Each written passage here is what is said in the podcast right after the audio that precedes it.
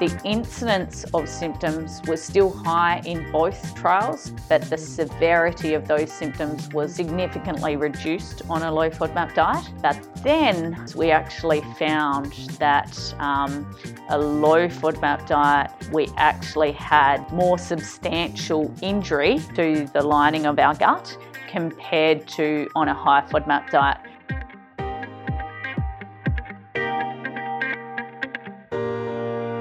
Hello and welcome to The Long Munch, the nutrition podcast for runners, cyclists and triathletes.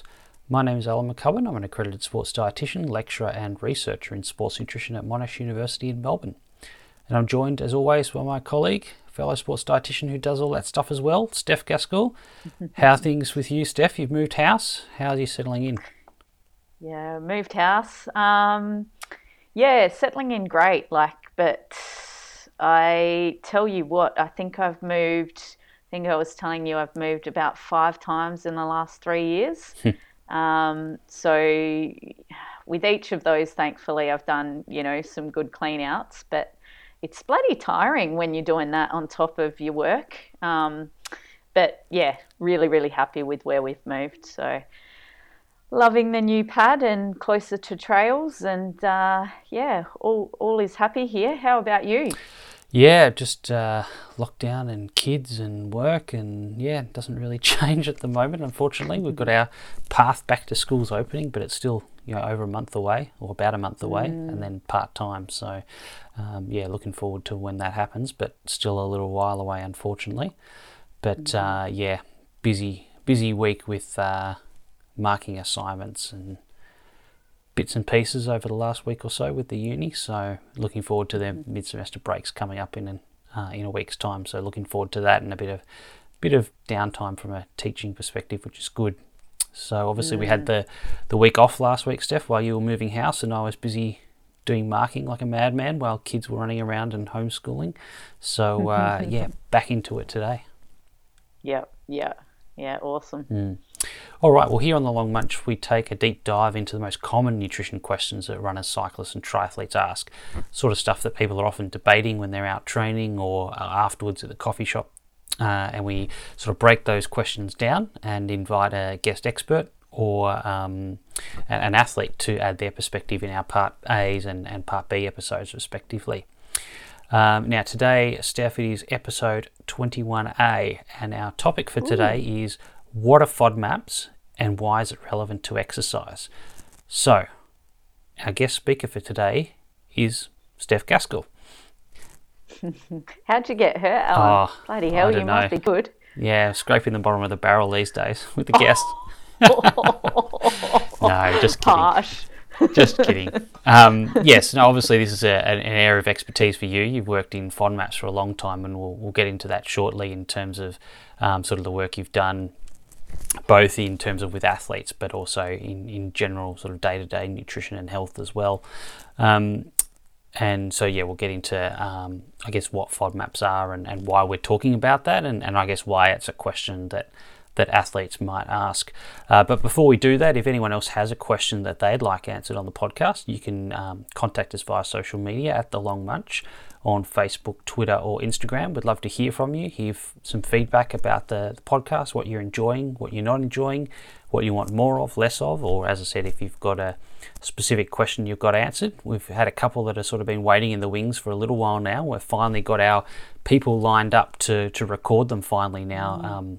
Tokyo is in the rearview mirror, so a couple of guest experts that we thought were really well placed to answer this question, but they were just so flat out in the lead up to the Olympics. So looking forward to getting into a couple of those topics and answering those questions that people had sent in to us quite a few months ago now, which would be great. But before we do that, Steph, as we like to do in our A episodes, these are the expert episodes where we get into the nitty-gritties of the question. And usually when we do that, one or sometimes both of us get a little bit fired up because there's something about that question that just, picks away at us because of interactions that we've had with people, things we've seen on social media or elsewhere. And today it's something that's getting under your skin and it's relating to FODMAPs. What's on your mind? What's on my mind, Alan? I've got to make sure that I'm like all fired up for this one because I'm contesting against yours from last time. So what fires me up is when people just think that they need to and should go on a low FODMAP diet because that's going to get rid of the gut symptoms that they're experiencing during exercise. And, you know, they've just heard it along the grapevine.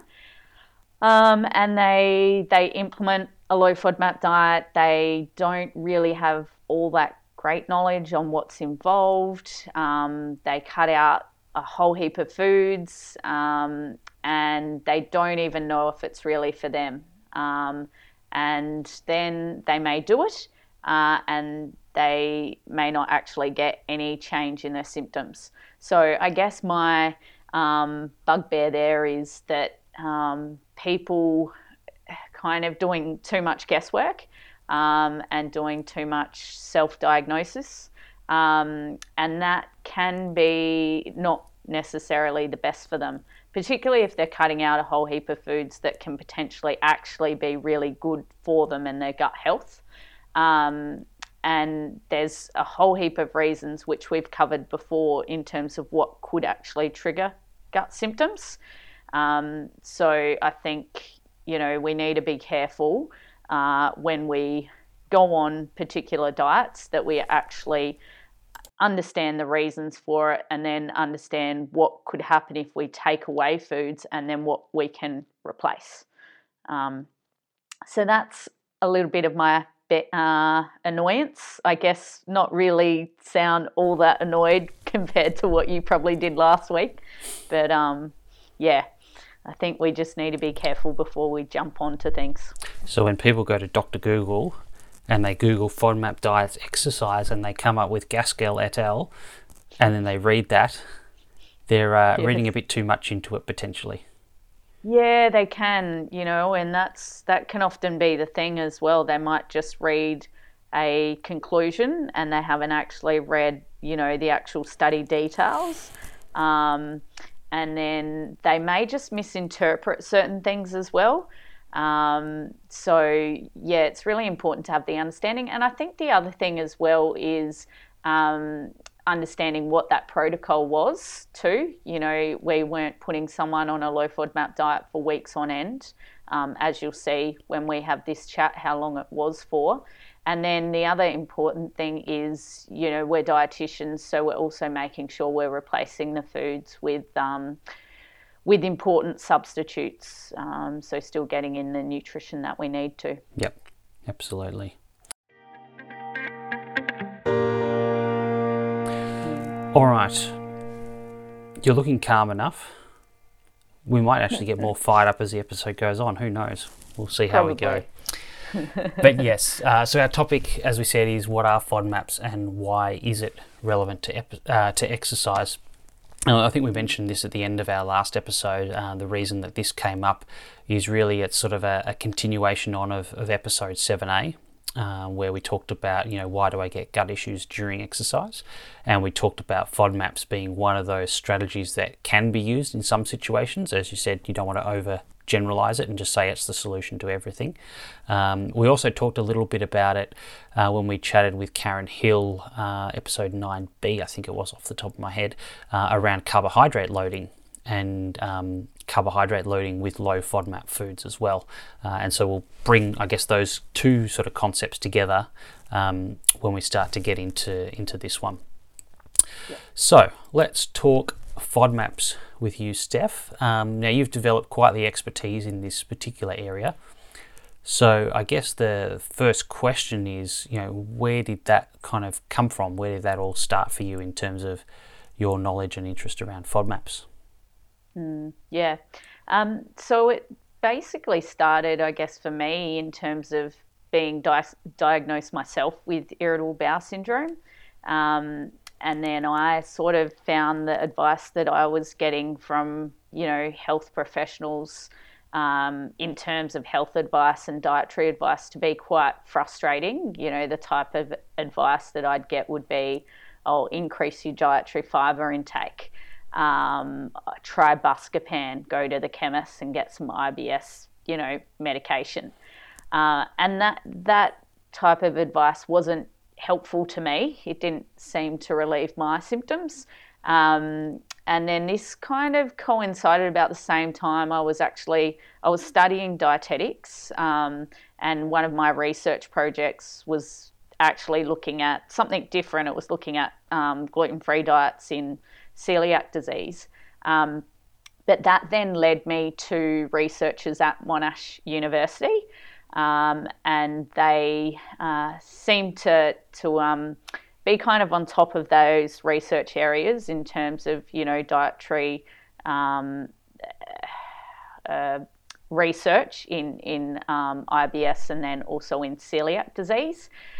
So I started reading more and more of their work, and then I finished the degree, and then I went off to Wyala because I got a scholarship there and was doing, you know, community and clinical work. And again, I was just seeing a lot of people that had irritable bowel syndrome, and I was then giving what I thought was this really shitty advice, and I was just frustrated by it, and I thought there's definitely more that I can do, and so that's when then I reached out to the team at Monash University and just asked if I could do some work experience.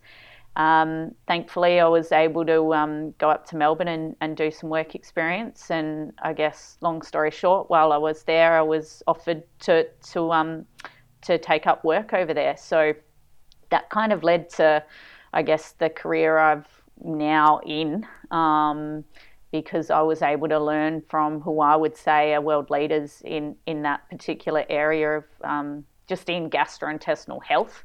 And I was able to work with some really, you know, leading researchers in that field and gastroenterologists. So, yeah. And so, yeah. Just to be clear, that's not the nutrition department at Monash Uni where we both work now. This is the Department of Gastroenterology, part of Monash Uni, but a different part of Monash Uni. Yeah, yep, exactly. Yep. It used to be in Box Hill, actually, and now that group are in Alfred Hospital centre there. Yeah, exactly right. Okay, and so for those who are sitting there going, FODMAP, what's a FODMAP? What is that actually? What is it? Is it a little critter that runs around inside your gut or something else? Seems like it. Yeah, a little gremlin. So FODMAPs, I guess it's an acronym because it stands for a really long kind of scary name, but basically it stands for fermentable oligo di monosaccharides and polyols, and basically all they are types of poorly or slowly absorbed fermentable carbohydrates that can trigger gastrointestinal symptoms in susceptible people. So basically what can happen is we may not absorb them all that well. They can typically end up in our large intestine where we naturally have gut bacteria. That's very normal. That's where we want gut bacteria. But what happens is the bacteria, they like to feed on sugars. FODMAPs are sugars, they're carbohydrates. And so bacteria will feed and munch on them, break them down and produce gas and byproducts. And that is what can then lead to gut symptoms like... we can get stomach pain, we can get stomach bloating, discomfort, we can get, loose bowels, we can even get constipation. So we can get a range of upper and lower gut symptoms. Yep. Okay. And so it sounds like, from those early days when you were doing that work experience over there, is that low FODMAP diet traditionally was designed more for the treatment of IBS rather than for anything to do with athletes. Exactly right. Yeah, it was. At that time, mainly for people with irritable bowel syndrome. We were getting a lot of people come to the clinic, and gastroenterologists were that they thought they needed to follow a gluten-free diet. They thought they had gluten intolerance. But yeah, that's when that kind of led further into the research, and it seemed to be more so from FODMAPs. So yeah, whereas now as well, it's kind of progressed in terms of in the general population, a FODMAP diet can also be beneficial for people that have an IBS subtype or associated with inflammatory bowel disease. So people that have Crohn's or ulcerative colitis may also have some irritable bowel symptoms as well. So it could be beneficial for them. But again, it's important to know, are they having an increase in their symptoms just due to it not being controlled very well, or is diet also playing a role for them? And now more recently also being found to be effective in individuals that may have endometriosis. Okay. So yeah, it's been found to be really effective for individuals with that too. Yeah. And the team at Monash, did they actually invent that acronym? Yeah, the Monash team did. Like there was, FODMAPs, if you look at some of those foods, it's like foods that have more fructose than glucose. It's foods that are high in lactose, just as examples. And they were all known and looked at in research, long time ago. But it wasn't really ever collectively put together and seen to find out, okay, well, if we actually remove these together in combination, can we get, a better symptom response? And then there was also no real clear dietary advice about, do we need to remove all fructose from our diet? Because that's impossible. And what level do we need to go to? Yeah. Okay. So you touched on a couple of things there, and I guess you've got that big acronym. So it sounds like it covers a whole range of different things. So I guess for the people who are sort of trying to visualize what that actually looks like, what sort of things I guess are either excluded or included when we think about a low FODMAP diet generally? Yeah. So FODMAPs are. They're basically found in all types of food. So it's not, healthy food versus bad food. But there are certain, fruits and vegetables that are kind of higher in FODMAPs. So if we kind of break it down and we look at what we say is the, let's go to the disaccharide part first. If we look at lactose, it's looking at avoiding foods that are high in lactose, and that's mainly milk and yogurt, and in some instances maybe certain cheeses, but generally cheese is usually low in lactose, so it's not usually enough to trigger symptoms. Ice cream, if we have too much of that, which I definitely do. And then we look at, fructose in excess of glucose. So again, that's certain foods. So they can be examples like honey, it can be apples, pears. And then if we look at things like oligosaccharides, that's things like what we call fructans and GOS. That's found in certain legumes and lentils. It's also found in wheat, rye and barley in large amounts, so we don't need to avoid all forms of wheat, and it's not a gluten-free diet, which a lot of people get confused about. And is that why you were saying before that, a lot of people thought that they were sort of gluten sensitive, and that was where some of that research was happening sort of just prior to that sort of FODMAPs term being coined? Is that why? Because there's some overlap between, I guess, gluten-free foods and low FODMAP foods. It's not exactly the same, but there's enough overlap there that if people, quote-unquote, avoid gluten or have a lower gluten diet, they often get relief, but it's actually because of the FODMAPs, not the gluten component. Exactly right, yeah. And that's where some people, they'd find, this sort of somewhat symptom relief, but often they wouldn't find a complete relief of their symptoms. And then we found, down the track that, when we looked more at FODMAPs and actually excluding all of them, then we got the best response. But, still now, you'd say FODMAPs to people and it's, some people know about it, but other people are nah, what's that? Whereas if you say gluten, people kind of are more familiar with that. So it's just the thing that people are more familiar with. And so they just automatically, if they get gut symptoms now, they just automatically think it's gluten. I'll just take that out. So yeah, common misconception. Yeah, and gluten, for those who are not aware, is a type of protein that's found in things like wheat, whereas the FODMAPs, as you said before, is the sort of the starch or sugar component from foods. So yes, it can be the same food, but it's a different part of the same food. Exactly. And anyone that needs to follow a gluten-free diet, I mean, it's typically that they have celiac disease, and it's because gluten is doing damage to the small intestine, whereas people that need to follow a low FODMAP diet, the important thing to know there is we haven't seen any real damage as such that FODMAPs do, and it's to help manage the symptoms. Yeah. So yeah, very different. So it doesn't have to be as strict, essentially. Exactly. Yeah, and yeah, like we don't need to go to the lengths of going and buying all gluten-free foods and a bit of wheat in products like breadcrumbs and certain tolerance level. Whereas with gluten, we need to take it all out if we have celiac disease. Yeah, cool.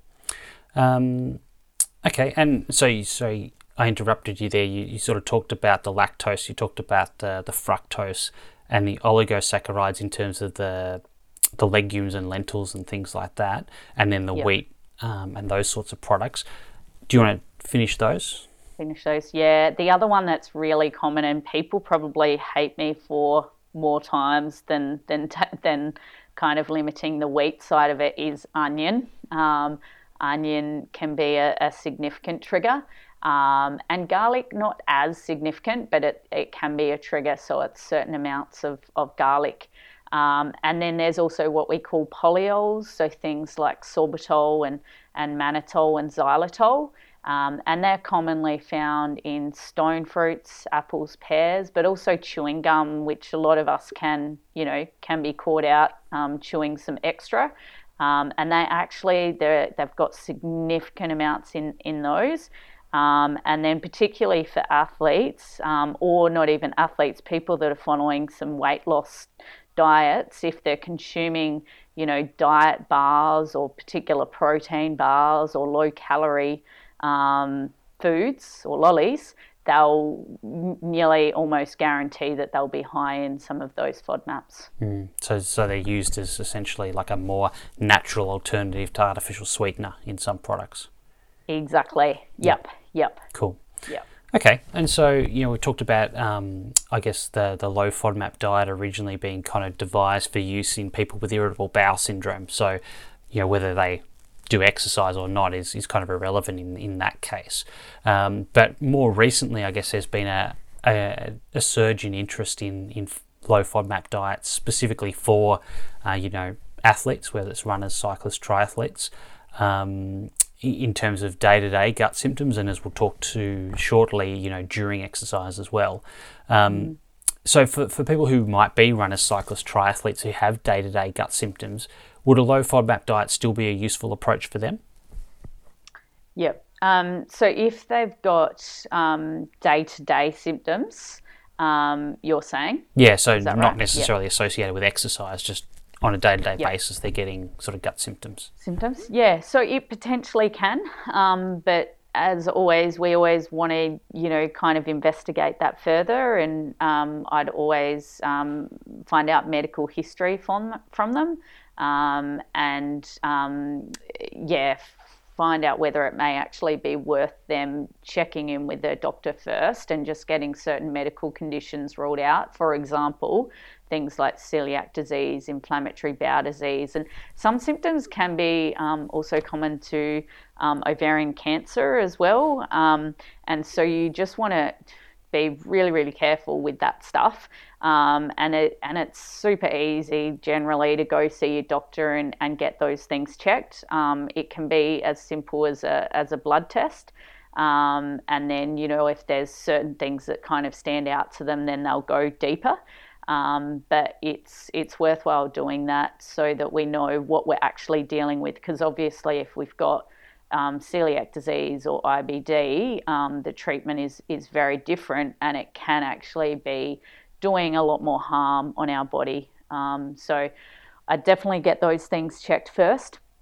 And then once I'm happy with that being ruled out and they've got, you know, these symptoms, which may be either kind of classified as either irritable bowel syndrome or maybe just functional gastrointestinal symptoms. So it means basically that they've ruled out any kind of abnormal pathology, and it's more a functional part of symptoms.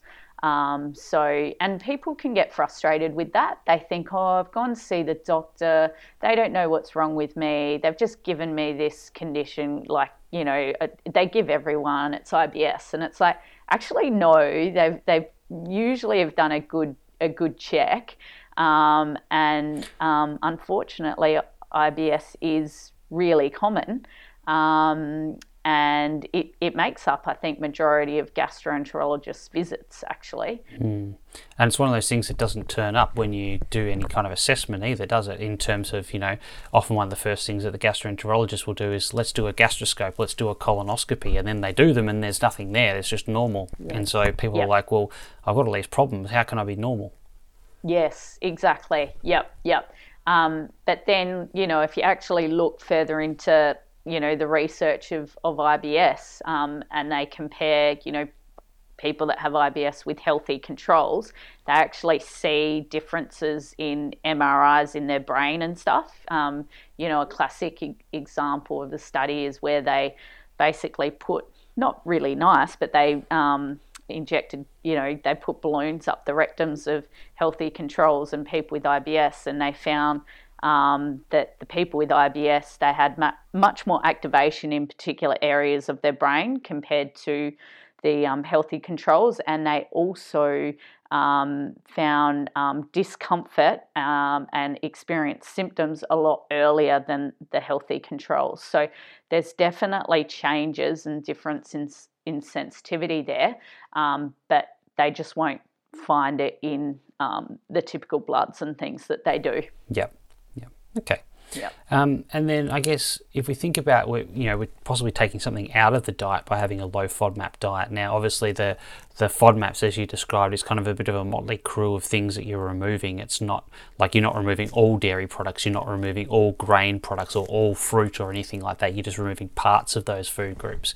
But is there anything that maybe athletes need nutritionally that they'll be missing out on with a low FODMAP diet, or possibly not necessarily completely missing out on, but is there anything they need to be careful about? Yeah, definitely.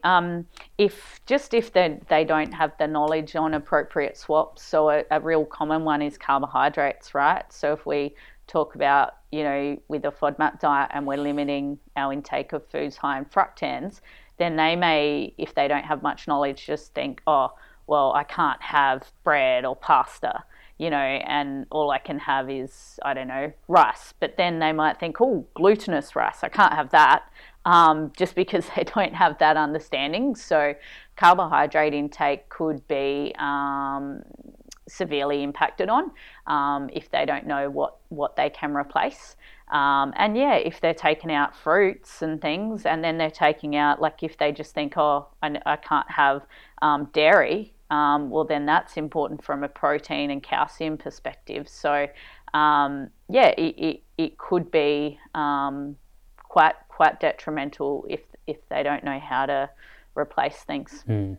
And sometimes you see people that go towards sort of almost a low-carb, high-fat diet, whether they realise it or not, like whether it's a conscious choice because of the things that they're removing if they do that too extreme. Or some people go to that sort of low-carb, high-fat diet and go, oh my God, it solved all my gut issues, I feel fantastic. And it's probably because they have removed the FODMAPs, but it doesn't necessarily mean that they had to remove all the carbohydrate, just the ones that were causing the problem. Exactly, and that's the danger, and the danger is that they then may actually just take out more and more foods, and they kind of think, oh, well, I'm feeling good, but then what can actually potentially happen is then they're potentially making their gut more sensitive, and then when they try and reintroduce those foods, their gut hasn't been used to them, and then it's a lot more difficult to reintroduce those foods. And the other thing as well is it potentially can lead to some disordered type of eating. Again, people might just get scared of the foods that they are eating and they're just not too sure, they get anxious about it. So yeah, it can lead to not healthy habits. Yep. And so someone might, you know, whether it's through a health professional or they might just go out and do it themselves, you know, go on a low FODMAP diet and they might get symptom relief of their kind of day-to-day gut symptoms, which is great. And they've removed all the different FODMAPs from their diet. And so there's quite a few things that they're potentially missing out on now. Some of them they might really be missing, some of them maybe not. But do you need to remove all of the FODMAPs, all those different types, to get the benefit? Yeah, good question. Again, it's and I had a consult with a client today in that particular area. It's dependent on the level of symptom severity, basically. The reason we look to remove FODMAPs, if it does, you know, play a role in symptoms, is because of that. It's triggering symptoms. It's not what causes people to have those symptoms. If they've got symptoms that are impacting on their quality of life to a reasonable level, then what I would say is ideally I would then take them out altogether, because that's when we'll get our best symptom response. But in saying that, I'm not doing that forever. I do that for a really short period of time, and I'll typically do that for 2 to 4 weeks, again, because that's kind of where the research shows us. If I had them in a lab, I'd probably only need to do it for a few days because everything's much more controlled. But we know out in the real world, there can be other factors that will influence on things. So I would typically do it for 2 to 4 weeks. And then what I'm then doing is, okay, assess symptom response. And then based on that, then we're doing a reintroduction phase, and we're reintroducing FODMAPs, but we're doing it strategically and sort of a bit more one by one to work out, okay, well, what's the most significant trigger or triggers for you? And what is your tolerance level in terms of them? So even if I find out fructans are a trigger of my symptoms, it may be that I can still have a certain amount of fructans in my diet, and then I'm just working out what level that is for me. In other people, if the level of symptoms is not that bad, and I can really easily see that there may be something in their diet that's just standing out and they're having a lot of, and I think, oh, hey, this could actually just be a really simple change where I don't need to take out all of their FODMAPs, then I'll very likely do that. So I'm also assessing that individual, what else is going on in their life and how difficult I think those changes will be for them and what impact that will have on them before I make the decision of what intervention I'll do with them. Yep, cool. And like of all the different types of FODMAPs, do you find that some are the more common culprits than others in terms of the ones that are actually triggering the symptoms versus the ones that they can probably tolerate more of? Yeah, definitely. Like Monash did some research into this a while ago, and I'm not sure if it's been updated, but basically what they saw was that foods high in fructans tended to be the more significant dietary triggers for people, at least with irritable bowel syndrome. And anecdotally, I tend to find that as well. So that's your wheat and onions and things like that. Exactly. Unfortunately, it's some of the most painful ones and most common ones in our diet.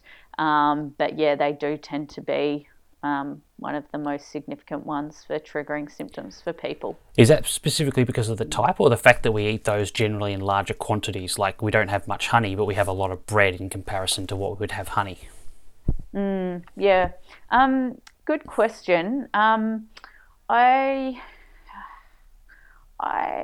don't know. I don't know, to be honest, like if it's more just because of the type. Like FODMAPs are all kind of absorbed differently, and I know that fructans tend to be more of a trigger for symptoms than, say, GOS, and that's just because they can be more difficult to break down, and all of the FODMAPs can be absorbed more slowly, so it may be more due to the properties of the particular fructans. But then at the same time, we also have a significant amount of it more commonly in our diet, just because it is in such a range of foods that we commonly have, whereas the others are a bit generally in lower quantities. Yeah, cool. Yeah. All right, well, let's think about FODMAPs specific to exercise now. And I know you've previously done a lot of work helping people to sort of understand the FODMAP content of common sports nutrition products. I remember you wrote a book around that quite a few years ago now, a little sort of guidebook of the sort of the FODMAP content of different sports nutrition products, and helping people find kind of low FODMAP alternatives for things like sports drinks and gels and bars and that kind of thing. So that during exercise period, is that kind of where that sort of crossover of the concept of FODMAPs that was used for irritable bowel syndrome started to become relevant in the sports nutrition world? Yeah, definitely. What we tended to see, and what I was seeing when I worked even just in more of the clinical side, I was still seeing, people that were exercising or athletes. And the symptoms that can be experienced by people during exercise are very, very much similar to the types of symptoms that people experience when they have irritable bowel syndrome. So, when we're out exercising, some common symptoms that we can get: stomach pain, bloating, a lot of flatulence, and a real common one for runners are the runner's trots. So the symptoms were very similar. And so I guess the work then, or the interest then was then thinking, oh, well, hey, the symptoms are kind of similar that happen in exercise. We know that FODMAP is found to be, really therapeutically effective for people with IBS. I wonder if it can be effective for people that are exercising. And so there was research into that. Dana Leese is sort of helped lead the way in that particular area, and looked at, is there a role for FODMAPs in individuals that are exercising, and is it gluten-free that we need to do, or is it more so FODMAPs, basically? So that's kind of what kind of started us looking into the area. There are a number of case studies, which Dana had an athlete that was complaining of gut symptoms, and when she did a further look into their diet, she saw, not only were they consuming a high carbohydrate diet, well, that came in with also being high in FODMAPs. And then what she did was then, let's reduce the FODMAP intake, and then had a look and saw if, that change helped improve the symptoms during exercise. And then there was another case study on a female ultra-endurance runner, and again looking at reducing their FODMAP intake leading into like a 5 to 6 day stage race, and the impact that had on their symptoms during exercise. And basically those case studies found that there was an improvement in symptoms from following a low FODMAP diet. And then therefore that kind of gave some evidence to say, all right, well, let's look into this further, and let's now do some better controlled studies. Yep. So that then led into some single and double-blinded studies. Yep. And so those early studies, I guess, were looking, they did look a little bit during exercise, but primarily what they were looking at was the difference in symptoms sort of when the people weren't exercising. So the people who are training every day, but looking at, I guess, what their day-to-day symptoms are rather than specifically during exercise. And so that that kind of early work and some of the stuff even maybe prior to the research that just people were doing in their practice, and some of the stuff that you were doing about, you know, reducing the FODMAP content in drinks and gels and bars and stuff. I mean, that was even before any of this research was even done, you know, 10 or more years ago now. Was the rationale behind that sort of looking at people who were getting day-to-day symptoms and trying to relieve their symptoms by reducing that load during exercise, or was there more to it than that? Yeah. I guess at least for me in my practice, it was they were maybe aware of symptoms on day to day, but it wasn't really bothering them all that much. And it wasn't until then they were getting to the exercise, and the athletes that I was tending to work with were more so endurance and ultra endurance athletes. And then the symptoms were starting to, be much more significant, and exercising, impacting on the exercise performance and their output. So then for me, I was kind of like, well, hey, I know, FODMAPs can trigger gut symptoms in our general pop. And I knew also personally for myself, when I changed, my diet in terms of FODMAPs, it not only impacted on my day-to-day, but it also helped reduce the symptoms that I was experiencing during exercise. So then I thought, well, hey, it's worth trialing. And so at that time I was doing a bit of both. I probably sort of see sometimes how just changing the day-to-day diet might then impact on their during exercise. So I may not necessarily have always changed what they were consuming during, but then just seeing if we just changed what they were having leading in, is that enough? And then if we still got symptoms, then I'm starting to change what they're also having during. And then that's when I started looking more at the products and finding that a lot of our sports nutrition products, particularly gels, were high in some of those FODMAPs, and particularly high in what we call fructose. And as we know, there's a reason for that, and that's just because endurance athletes, if they're trying to get over a certain amount of carbohydrate, a higher amount, then they actually need to have some of that fructose if they're trying to get generally more than 60 grams per hour of carbs. And so that's the reason why you see a lot of sports nutrition companies, having this fructose in their product. Mm. And I guess day-to-day, like if you think about how much fructose someone would eat on a day-to-day basis, as you said, the main source is going to be things like honey. It's not something you eat in big quantities on a day-to-day basis. You might have a couple of teaspoons here or there.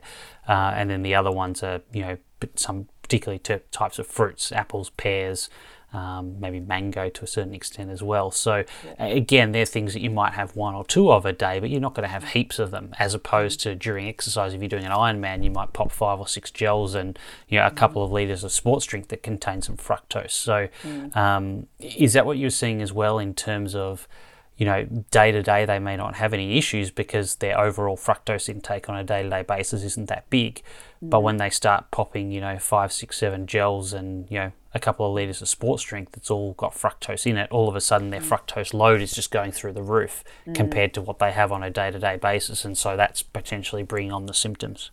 Yeah, it could be that, and it could also be sometimes the changes that they do in their lead-in diet, because as we know, for endurance and ultra-endurance athletes, one of the strategies we can tend to do is increase the carbohydrate intake, so do that typical carbohydrate loading, which is found to be, we've had an episode already on carbohydrate loading, and we know it can be effective for particularly endurance performance, but obviously when we do that, a significant increase is fructans, and then also possibly maybe the honey that we're adding in extra just to get that carbohydrate intake up. And the traditionals, sort of big pasta meals, lots of bread, lots of pasta, onion, garlic when we have the pasta, exactly, sauce, Yep. So not uncommon.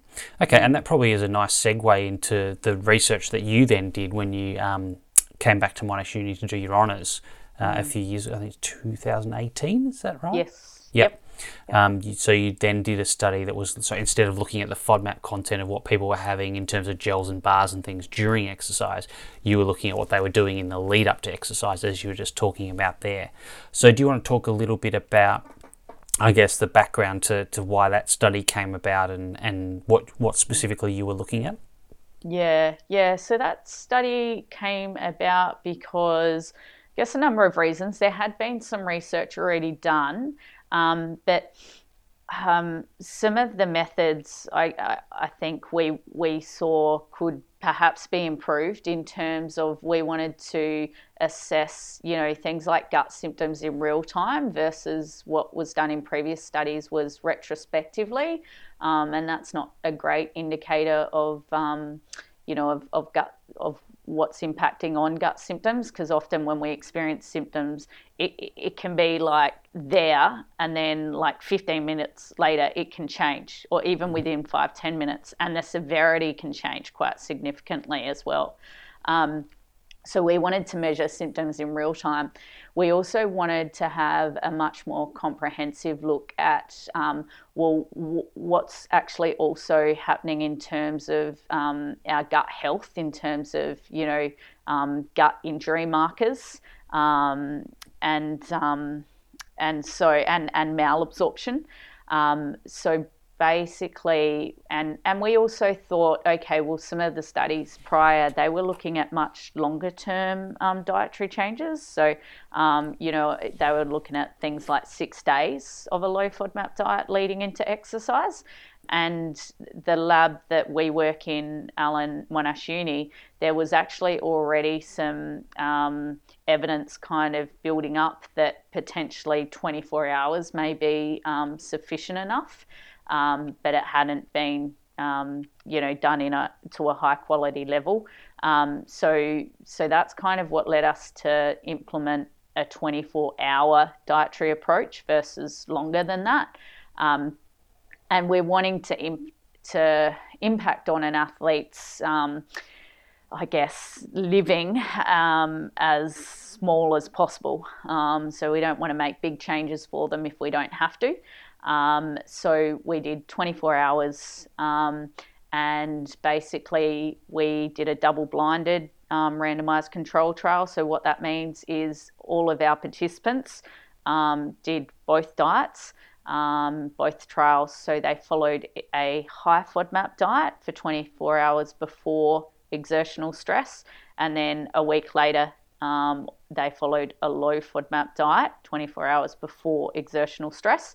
And the exertional stress was the same. It was exercising for 2 hours at 60% of the VO2 max, because that's kind of meant to be a similar intensity to at least ultra endurance runners. And it was in 35 degree heat. And you're like, man, you guys are mean. Why are you putting them in 35 degree heat? And we put them in that particular exercise stress environment that would kind of happen to an ultra endurance athlete. We can't exercise an ultra endurance athlete for 11 hours in the lab. We would not be able to recruit them. As you've already seen, it's hard enough to recruit people for 5 hours running. So we know that in this particular exercise environment, we've already seen in our lab that we can get significant changes to the gut in terms of, injury and symptoms. So we needed to make sure the exercise was significant enough. So basically, that's what we did. We had people running for a couple of hours. They had low FODMAP before or high FODMAP before, and then the breakfast, the pre-event meal, was either low or high FODMAP depending on the trial they were in. And then post-exercise, we gave them either a high FODMAP or a low FODMAP recovery beverage as well. We took bloods and we took thermoreg, and physiological markers and obviously gut symptoms. So that was the study. What we found from that study, and I should say the athletes that we had, they had no kind of typical day-to-day symptoms. There was no diagnosed gut conditions, but they may have experienced symptoms when they were exercising, and that's the type of people we were wanting. And so what we found with that study is that a low FODMAP diet helped reduce the severity of their gut symptoms. The incidence of symptoms was still high in both trials, so it was still high in low FODMAP and in high FODMAP diet, but the severity of those symptoms was much more significantly reduced on a low FODMAP diet. But then on the other end, which we were really surprised about, was we actually found that a low FODMAP diet, we actually had more substantial injury to the lining of our gut compared to on a high FODMAP diet. But again, there was substantial injury in both diets, but it just appeared to be more significant on a low FODMAP diet. Yep. Okay, so we'll hold that thought and come back to it for a sec, but I think one thing you said there that was really important, you know, you're talking about the exercise stress and that you made them run for 2 hours and you made it really hot to try and make that sort of severe stress on the gut to induce those kind of symptoms. And I guess that was one of the issues with the previous research, is that while they'd done the low FODMAP diet bit of it just fine, the exercise wasn't as strenuous in terms of the length or the heat. So what they found in that is it might have relieved day-to-day symptoms for those who had them, but it didn't relieve the exercise symptoms because the exercise wasn't severe enough to cause symptoms in the first place in anyone. Yep, definitely. So yeah, you've got to make it hard enough to develop symptoms to show then a reduction in symptoms compared to the other condition. Because if you don't show symptoms in anyone, then you can't tell if it's the diet or the exercise that's the problem. Exactly, and they also didn't find a change in injury to the intestine, and again, just because the exercise stress wasn't significant enough. Mm-hmm. And so what you've seen here in your study is that, and we knew this because previous studies that had used the same protocol but looking at, not at FODMAPs but at other things, had shown that if you exercise in that environment for 2 hours, 60% of VO2 max, 35 degrees, you are going to get injury to the gut in the majority of people, and you are going to get symptoms in a substantial number of people as well. Exactly, and similar to what is experienced in ultra endurance and certain endurance events. So the heat basically just speeds up the process. Cool. Okay, so let's come back to that kind of paradox now about, you know, low FODMAP reduced the symptoms but increased the amount of injury that occurred to the lining of the gut. What's going on there? I know, what is going on, hey? It's a tough one to answer really clearly and to not get too sciencey, and so I guess I'll forgive the listeners if they kind of get lost in my explanation, and Alan's always great at explaining things a bit better than what I can sometimes. But basically what's happening is with a high FODMAP diet, it has what we call a high osmotic and fermentative load to the gut. So basically what that means is FODMAPs, you know, they aren't absorbed all that well, or they're absorbed really slowly. And what that can do is encourage, you know, kind of fluid into the lumen of the gut, can influence more pressure in the gut than what a low FODMAP diet can. Also with a high FODMAP diet, we don't generally absorb all of those FODMAPs in anyone. And so what that can do is just mean that those nutrients can be in the lumen, in the gut for a lot longer period of time than what a low FODMAP diet will have.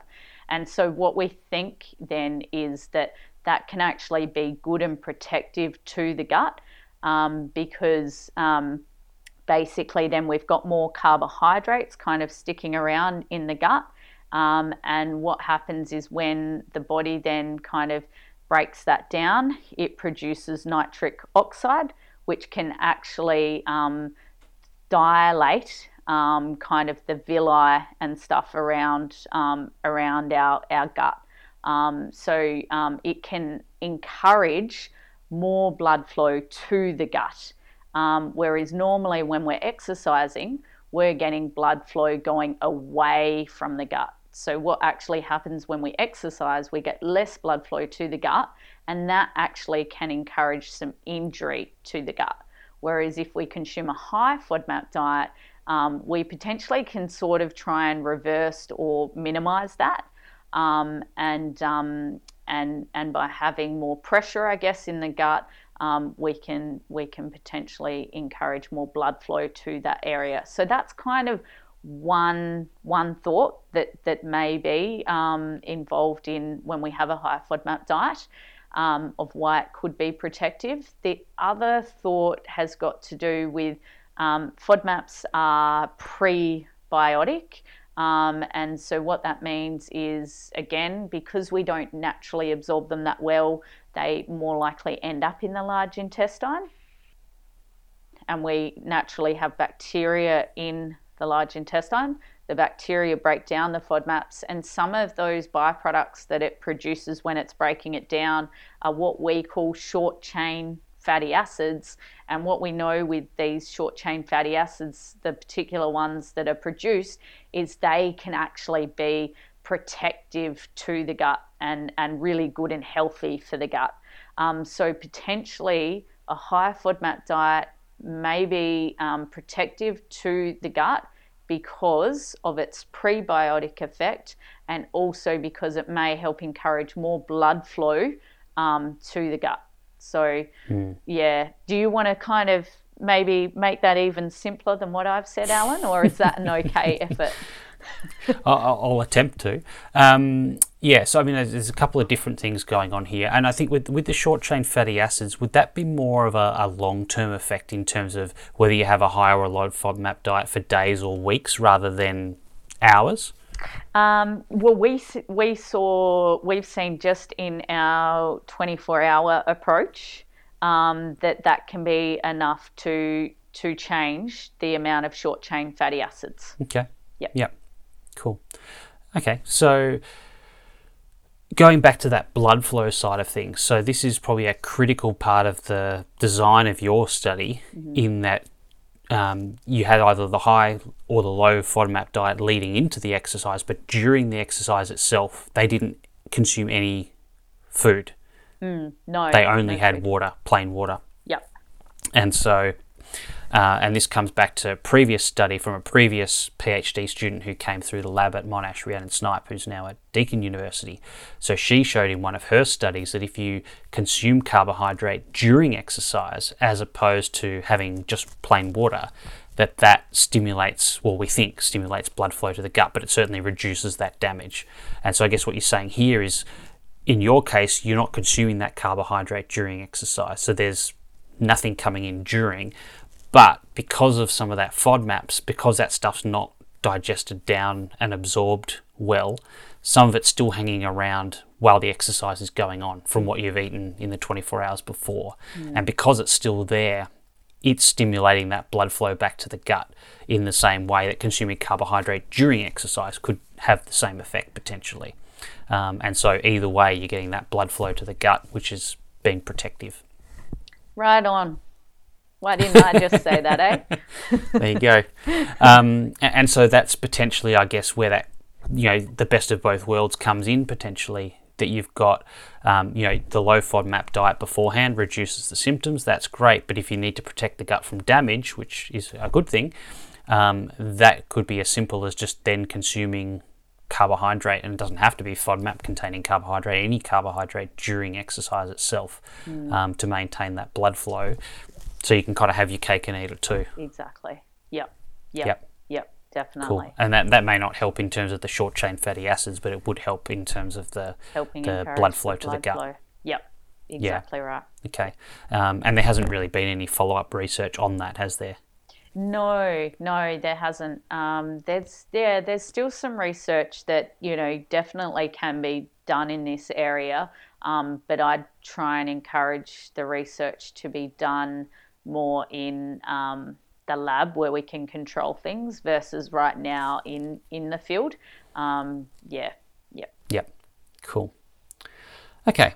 So let's think a bit more practically now. So you're thinking about eating and drinking the day before a big training session if you're trying to fuel up for that session, as we spoke about with Dr. Sam Impey back in episode 2A, or before a race in terms of, you know, potentially carbohydrate loading, as we spoke to Dr. Jose Areta about in, I think it was 9A. So I guess what are the implications of this, you know, low FODMAP approach that the listeners may find useful? I mean, I guess the one we talked about already is thinking about maybe the wheat products and converting those to other forms of carbohydrates, so maybe having rice instead of pasta, for example, in that lead up to exercise. So you're still getting the carbs, you're just not getting any of those FODMAPs along with it. What are some of the other sort of practical things that you would often do with athletes to try and reduce that FODMAP load down while still sort of preparing, quote unquote, optimally for their event? Yeah. So, I mean, normally I just switch the breads. So, because, you know, that's kind of can be a really significant one, for particularly pre-event. Like, it's just easy to digest for people. So, again, depending on the individual, I'd either just switch into like a sourdough bread, because typically that can be lower FODMAP. But if we need to be a bit more specific, then there's certain breads that actually now will have on their label low FODMAP. So then I'd get that. And they're quite easily obtained from a huge variety of supermarkets Australia-wide. Overseas, again, it just depends where people are overseas in how easy those items are to get. And then in terms of pasta, again, if they love their pasta, and, you know, like often pasta bog can be a really important kind of traditional meal that people will have before an event, then it's not... The old pasta party. Pasta party, yeah. It's not saying you can't have a pasta party, but it's just changing the type of pasta that they have. And generally I'd then switch that to a gluten-free pasta, just certain spelt pastas, we don't always know if they're low FODMAP. And so gluten-free pasta party. Gluten-free pasta party, but I will also say that there's certain gluten-free pastas that are absolutely horrible, disgusting, and so don't think that just because you have one gluten-free pasta and haven't had a good experience with it, that that's all the gluten-free pastas. If you're not too sure on which ones, maybe send me a message and I can let you know. I don't want to be biased to anyone here and then get phone calls that, hey, you told me my pasta's crap. Let me know if you're a bit unsure of what type of gluten-free pasta. But you're a bit of a gluten-free pasta connoisseur, Steph. I know my gluten-free pastas well. Yes. There you go. I have an Italian stepdad, so he has to eat some gluten-free pasta with us, so I have to make sure it's good. So yeah, they can do that. Other things, obviously onion can be a significant one. I'll often just telling me they're just a type of pasta sauce that they can get that's low FODMAP. Again, really easily, they're labelled at the supermarket low FODMAP. Use garlic-infused olive oil. Use the green part of spring onion instead of, you know, onion itself. And then in terms of like, you know, fruits, you know, bananas generally are okay. Some, you know, bananas might be a bit higher, but again, it depends like how much we're reducing, and just reducing total amount maybe enough. And then it would be like lactose-free milk, you know, lactose-free yogurt. They would be some typical changes. And then it's about, okay, well, if I need to change it for the during exercise, then it's about looking at the products that they're currently using, so whether this be sports drinks, gels or lollies, and then having a look at the actual ingredients and some keywords that I'm going to be looking for, particularly in gels, as if fructose is there and if it's in a high amount. You know, usually if it's in the first ingredients, it's in a high amount. And then looking at bars, particularly bars for athletes. What can be really common in bars is some of the bars are made with often dried fruit and nuts. And so being mindful that that can be high in FODMAP. So There are easy alternatives in terms of gels and lollies and bars. Do you want me to say some of them, or should we leave that for our listeners to kind of investigate? Well, I guess you're looking for the ones that are primarily maltodextrin and glucose based, aren't you? Exactly. So look for that in terms of the ingredients. You generally don't need to understand numbers. Like there's no, they're not going to be hidden in terms of numbers. Looking for glucose and maltodextrin.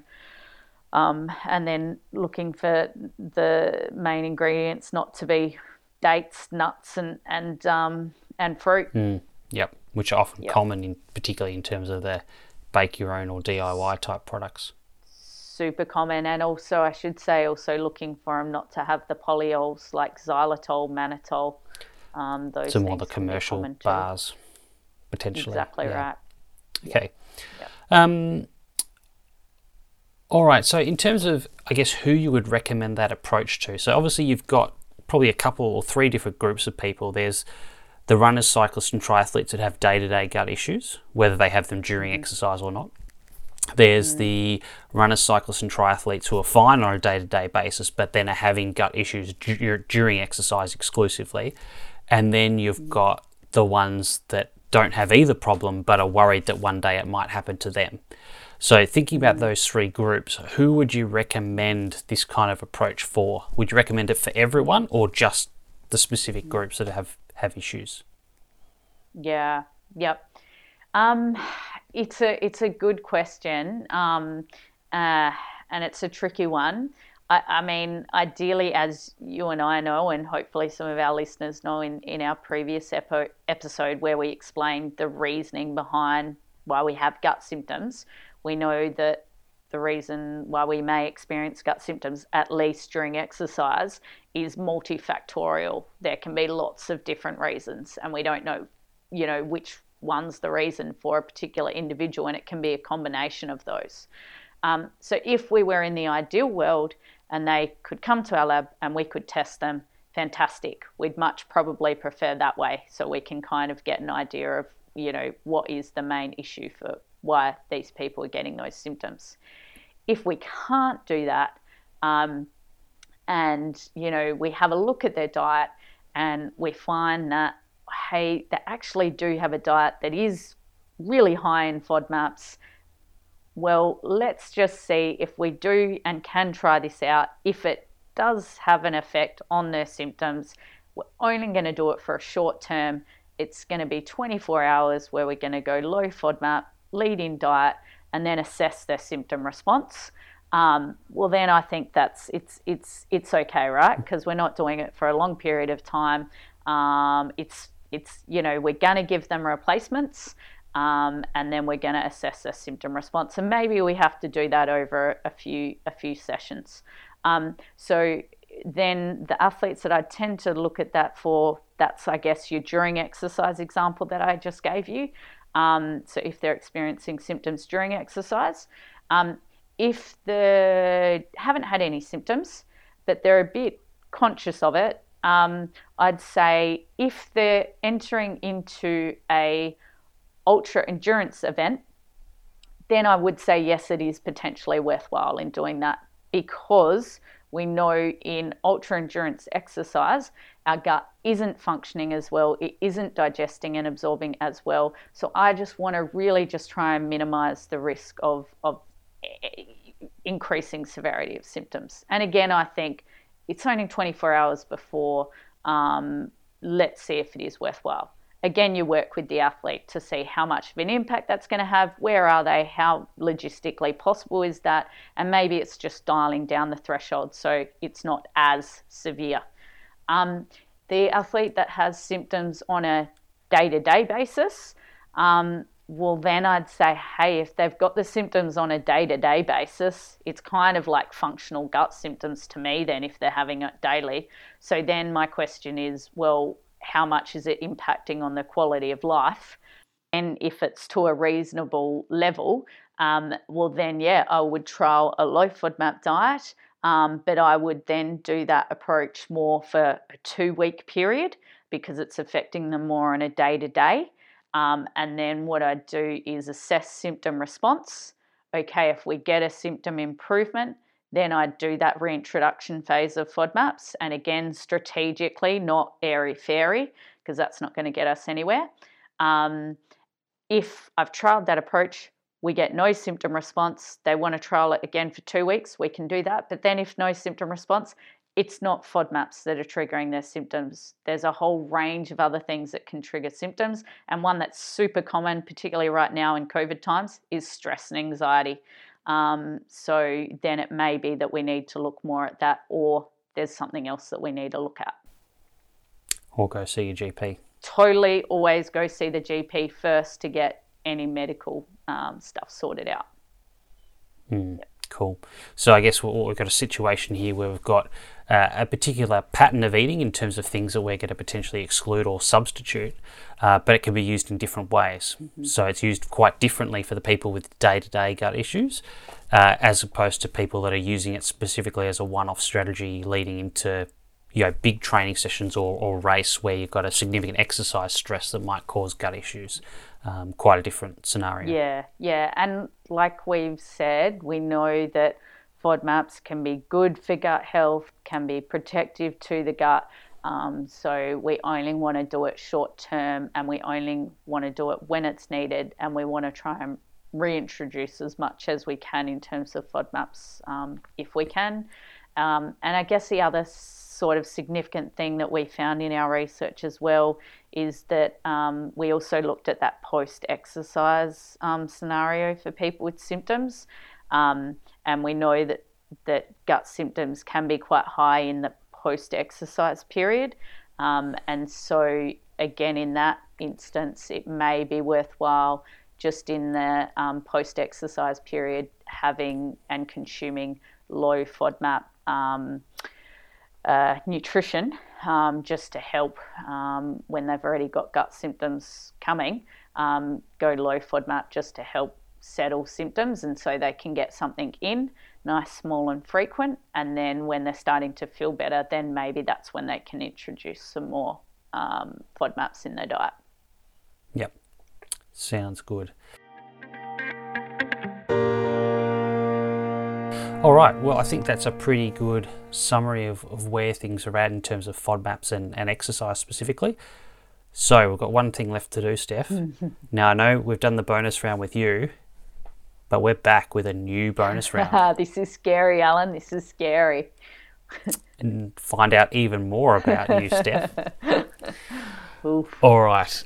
It's going to be a bit of a quicker one tonight or today, whenever you're listening.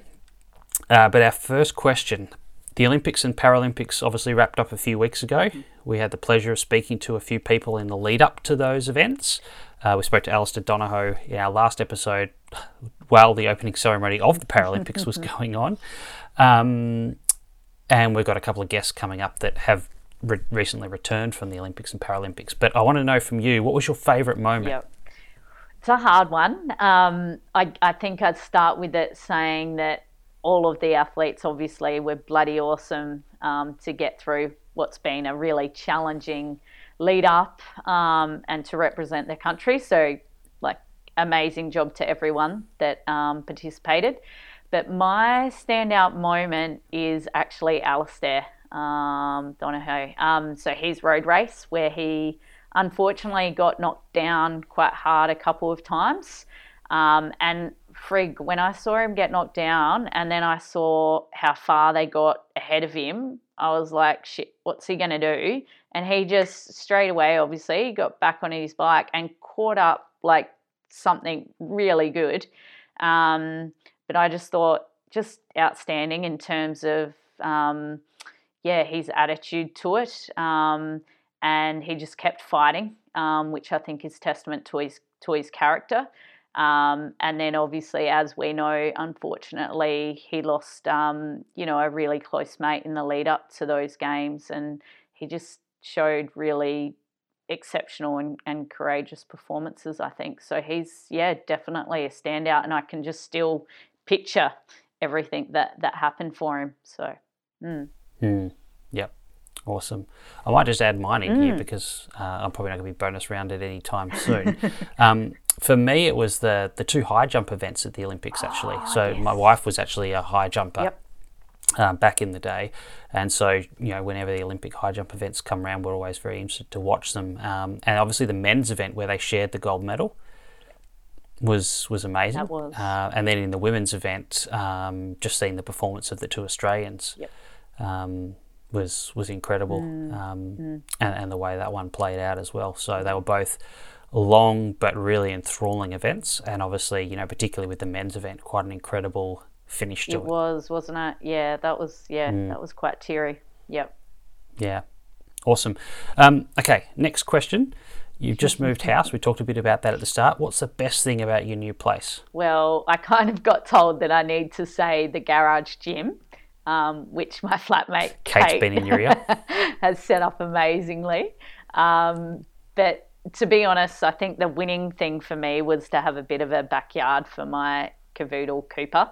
Yeah, just because I know how important it is to have, you know, outside for him. And then for myself and Cooper, just we're not far from Chelsworth Park, which is one of my favourite running trails here in Melbourne. So, yeah, that's a win for me. Awesome. And has he worn a trail around the backyard yet? No, he hasn't. He gets bloody grotty out there, so I've got to keep an eye on him when he is out there because even when I take him down to Chelsworth Park, it seems like I have to wash him daily. So yeah, he absolutely loves it. You put him on trails and he'll just sprint. Awesome. All right. Your favourite thing to do during lockdown? Again, it has to be running with Cooper, running in the trails, using our gym, and then eating.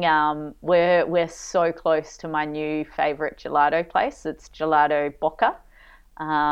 So you know, if Gelato Bocca want to start sponsoring me just for saying their name on this podcast, feel free. I was going to say sponsor the podcast, not just you. Sponsor the podcast. Where's my gelato? But I reckon like three times a week I'll be up at Gelato Bocca getting something. There you go. All right, and a final question. The hardest thing you've ever done in terms of exercise? Going to the gym with Kate Gifford. She doesn't let me escape or shortcut anything. No, in all honesty, I would say obviously I'm a runner, so Yu Yang's 50k race was where I can honestly say I pushed myself the hardest. And it's just up and down at the U's, isn't it? Yeah, it is. It's up and down. And the other thing was we had the people at the aid station unfortunately tell us the wrong way, and then they also buggered up one of my aid stations. So yeah, it was a hard run, but I actually felt awesome. So that would have to be the hardest, alongside of trekking Mount Kilimanjaro just on that last day. How bloody cold it was, and to try and trek up there was bloody tough. Okay, that's better. The other one you said you felt great, and I asked you the hardest thing you've ever done exercise-wise. Well, it was hard because I pushed myself. That sounds like a great day out. Anyway. All right, well, that brings us to the conclusion of today's episode of The Long Munch. As always, if you've got a question that you'd like answered on the podcast, you can feel free to hit us up on social media at The Long Munch on Facebook, Twitter or Instagram. But as always, Steph, we've got our B episode coming up next week on the same topic. Who have we got to speak to for our B episode for this one? Yeah, we have the one and only Scotty Hawker. So he's a elite ultra endurance runner, and was lucky enough to get to work with him. Basically approached me when I was actually doing private practice back in Adelaide, just because his races were ending with gut symptoms. So we're going to get Scotty on because part of the intervention we did with him was looking at FODMAPs. I think, yeah, he's just going to be a really good kind of case study for us. Mm. Yep. And for those if you follow ultra running, Scotty came second just recently in the CCC at the UTMB Mountain Festival. Yep. So, yeah, big prestigious 100K race through the French Alps on the UTMB weekend. So, yeah, fantastic result for Scotty, and we'll chat to him a bit about that as well. Yeah, yep. Awesome. Looking forward to that one. He's over in Spain. So, yeah, lucky enough to spare us some time while he's over there. Exactly right. Awesome. Well, that brings us to the end of today's episode. I hope you all found that useful and enjoyable. Hit up Steph if you have questions about specific products, or you just want to try and jump on the gelato bandwagon. And, yeah, we'll speak to everyone next week. All right. Awesome. Thanks, everyone.